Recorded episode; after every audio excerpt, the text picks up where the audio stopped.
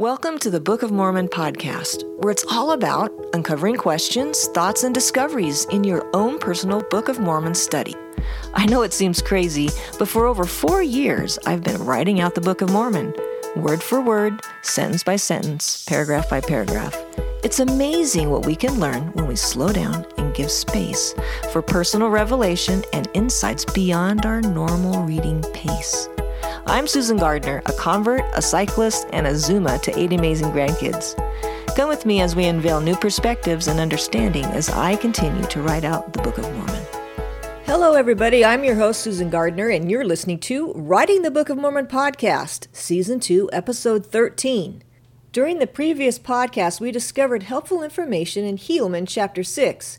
It listed some of the promises and oaths of those that chose to live under the rules of a secret society. As we discuss a well known encounter found at the end of chapter 9, knowing this information will help us understand in a different way a well known encounter between the judges and Seantum found at the end of the chapter.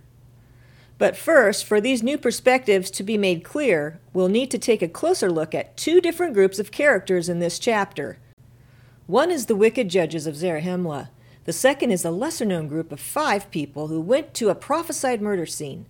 I'll refer to these five people as the five from here on out. As we approach chapter 8, here's a quick rundown of what's happened. Seven years have passed since Nephi relinquished the judgment seat. He has returned from the land northward and arrived home to his nativity, the city of Zarahemla. Upon doing so, he's discovered the integrity and morality of his people have continued to deteriorate. The laws have been corrupted, government positions are held by immoral, self centered leaders. They condemn the righteous because of righteousness, let the guilty and the wicked go because of their money, and more importantly, those same officials are unlawfully held in positions at the head of the government, not to support the law, but rather to rule and do according to their wills. Doing so allows them to get gain, glory of the world, more easily commit adultery, steal, and kill. Nephi is greatly distraught about these conditions, so he pours out his heart to God while up on his garden tower. He attracts a crowd as those stop and marvel at such a sight. Nephi sees the crowd and takes the opportunity to call the people to repentance. He warns them of a looming destruction of their city and publicly calls out the judges for being heavily involved with the band of Gadianton. As he does so, he also announces little known details of their secret works and uncovers their crimes. So, with that synopsis under our belt, we arrive at Helaman 8 1 through 4. These verses give a closer look at the behaviors and inner workings of the corrupt judges. And now it came to pass, when Nephi had said these words, behold, there were men who were judges who also belonged to the secret band of Gadianton, and they were angry. And they cried out against him, saying unto the people, Why do you not seize this man and bring him forth, that he may be condemned according to the crime which he has done? Why seest thou this man, and hearest him revile against this people and against our law? For behold, Nephi had spoken unto them concerning the corruptness of their law. Yea, many things did Nephi speak which cannot be written. And nothing did he speak which was contrary to the commandments of God. And those judges were angry with him because he spake plainly unto them concerning their secret works of darkness. Nevertheless, they durst not lay their hands upon him, for they feared the people, lest they should cry out against them. After I wrote this out, I got a better feel for these prideful, corrupted judges. Instead of feeling confident about holding positions as government leaders, they knew they weren't serving the people in upright leaders, so they felt insecure and threatened. Their first impulse was not to repent, but to get rid of that risk Nephi posed. Although they were angry and had power to do what they wanted, they also knew Nephi had done nothing to warrant a government initiated arrest. However, because they knew the laws, they also knew how to get around them. So, what was the next best thing? To rile up the people. They knew of a law that was made about 50 years earlier that stated a man could be punished for their crimes. There was no law set against a man's belief. However, it seemed in this situation, if you provoked the people to act, you could be accused of breaking a law. It doesn't make sense to me now, but it helps to remember the laws at this time had been corrupted. But I can understand at this point another reason why the judges would see riling up the crowd was a viable option. Stirring up the crowd served as a great diversion. Listen as they continue trying to abate the pressure Nephi puts on them. Verses 5 and 6. Why do you suffer this man to revile against us? For behold, he doth condemn all this people, even unto destruction, yea, and also that these our great cities shall be taken from us, that we shall have no place in them? And now we know that this is impossible. For behold, we are powerful, and our cities great, therefore our enemies can have no power over us. What happens next is something I've tried to skip over several times as I've prepared for this podcast but I can't help myself. I just can't ignore such a great lesson. So bear with me as I give space to this small but very important moment in the scriptures. Picture this we're standing in a crowd of heated, hostile people. The judges have succeeded in stirring them up. The situation is escalating. The people around us are complaining and angry and making a plan to take Nephi down. Then, above all the combative noise, we hear, Let this man alone! For he is a good man, and those things which he saith will surely come to pass, except we repent. Yea, behold, all the judgments will come upon us, which he has testified unto us. For we know that he has testified all right unto us concerning our iniquities. And behold, they are many, and he knoweth as well all things which shall befall us as he knoweth of our iniquities. Yea, and behold, if he hath not been a prophet, he could not have testified concerning these things. And it came to pass that those people who sought to destroy Nephi were compelled because of their fear, that they did not lay their hands on him. Therefore he began again to speak to them, seeing that he had gained favor in the eyes of some, insomuch that the remainder of them did fear. Because the people in the crowd combated their fears and spoke up, Nephi was able to continue teaching and testifying. Those that spoke up knew they weren't exactly the cream of the crop, but they stood for what was right anyway the voice of those that recognized truth and the need to repent spoke up. Never underestimate the power of standing for what's right. As much as you might feel afraid and don't completely feel exemplary, speaking up for what's right is powerful. It does make a difference. Sorry to get off track, but I just love lessons within lessons in the scriptures. Okay, on we go. Back to the crowd, back to the judges, back to Nephi. Time to meet the five. We first meet the five at the beginning of chapter 9. After announcing the murder of the chief judge, we read in verse 1 Behold, now it came to pass when Nephi had spoken these words, certain men who were among them ran to the judgment seat. Yea, even there were five who went.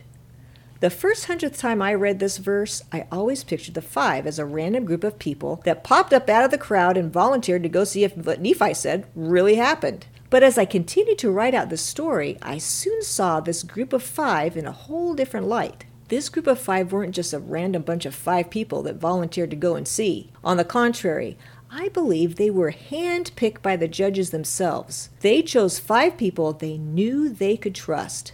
They could trust him to witness the scene at the judgment seat and report back to them. I came to this conclusion because of the clues I found first in verse 12 and then 15. We are told verses through 10 through 12 there was a gathering for the burial of the murdered chief judge. The group of judges that were called out by Nephi and attempted to stir up the crowd attended this gathering and while there inquired about the five. Here was the answer they received.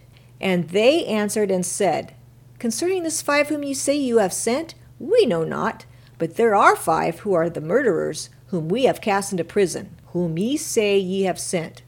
Okay, okay, okay. I gave this verse the benefit of a doubt. I thought maybe the people answering just assumed the judges sent the five because they showed interest in their whereabouts.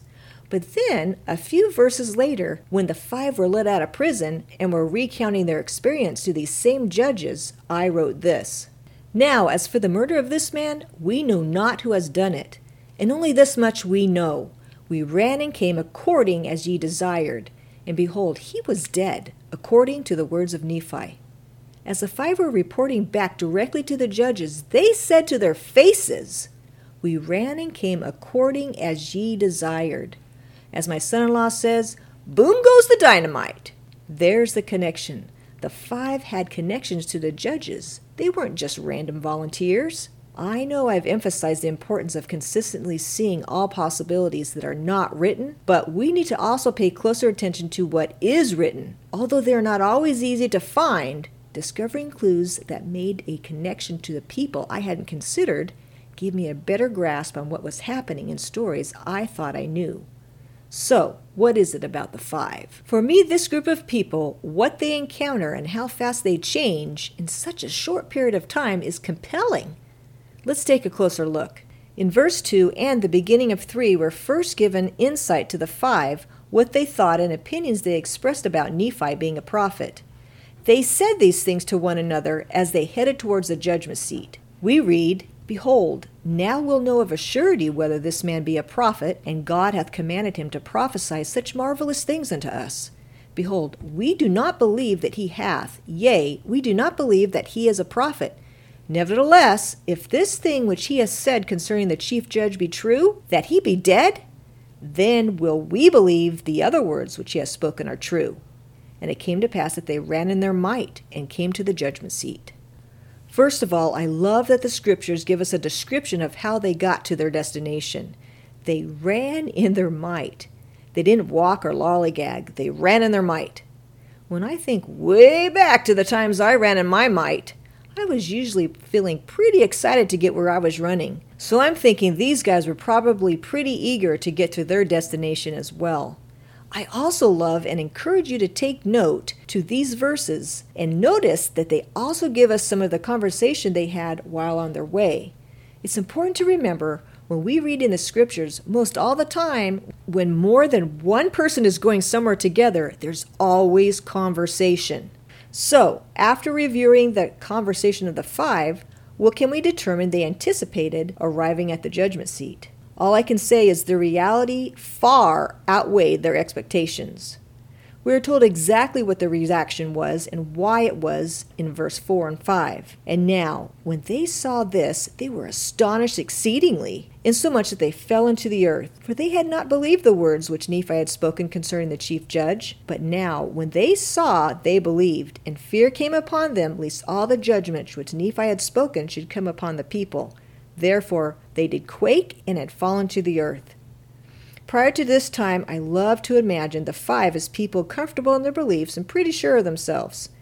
They were not expecting to see what they did at all. Did you remember the importance of words used in the scriptures? They were put there for a reason. Here was a great example. We see the five were astonished at what they saw. Nope. We read they were exceedingly astonished. They weren't just surprised, they were totally blown away. This group of confident, self assured individuals were completely blindsided. This was the last thing they thought would happen. Yet, although they were frightened about what lied in their future, they all immediately believed in Nephi's words. Despite having connections to the judges and disbelieving Nephi was a prophet, they didn't stand at the scene and conjure up how Nephi must have had some connection to this crime. Instead, they instantly knew he was a prophet. What an upheaval of emotions they've had going from feeling excitement to being stopped dead in their tracks, from astonishment and then to darkness. And now, waking up in prison accused of murder? Can you imagine what might have crossed their minds?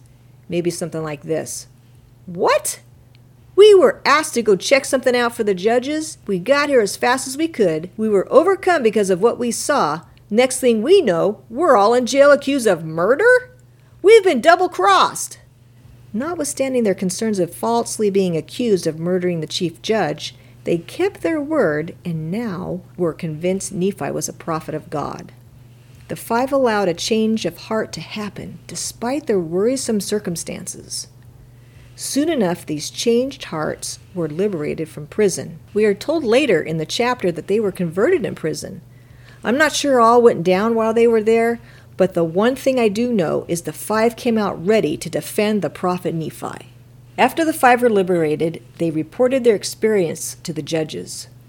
After hearing the report from the five they thought they could trust, we soon see the judges were undeterred by the account given by the five.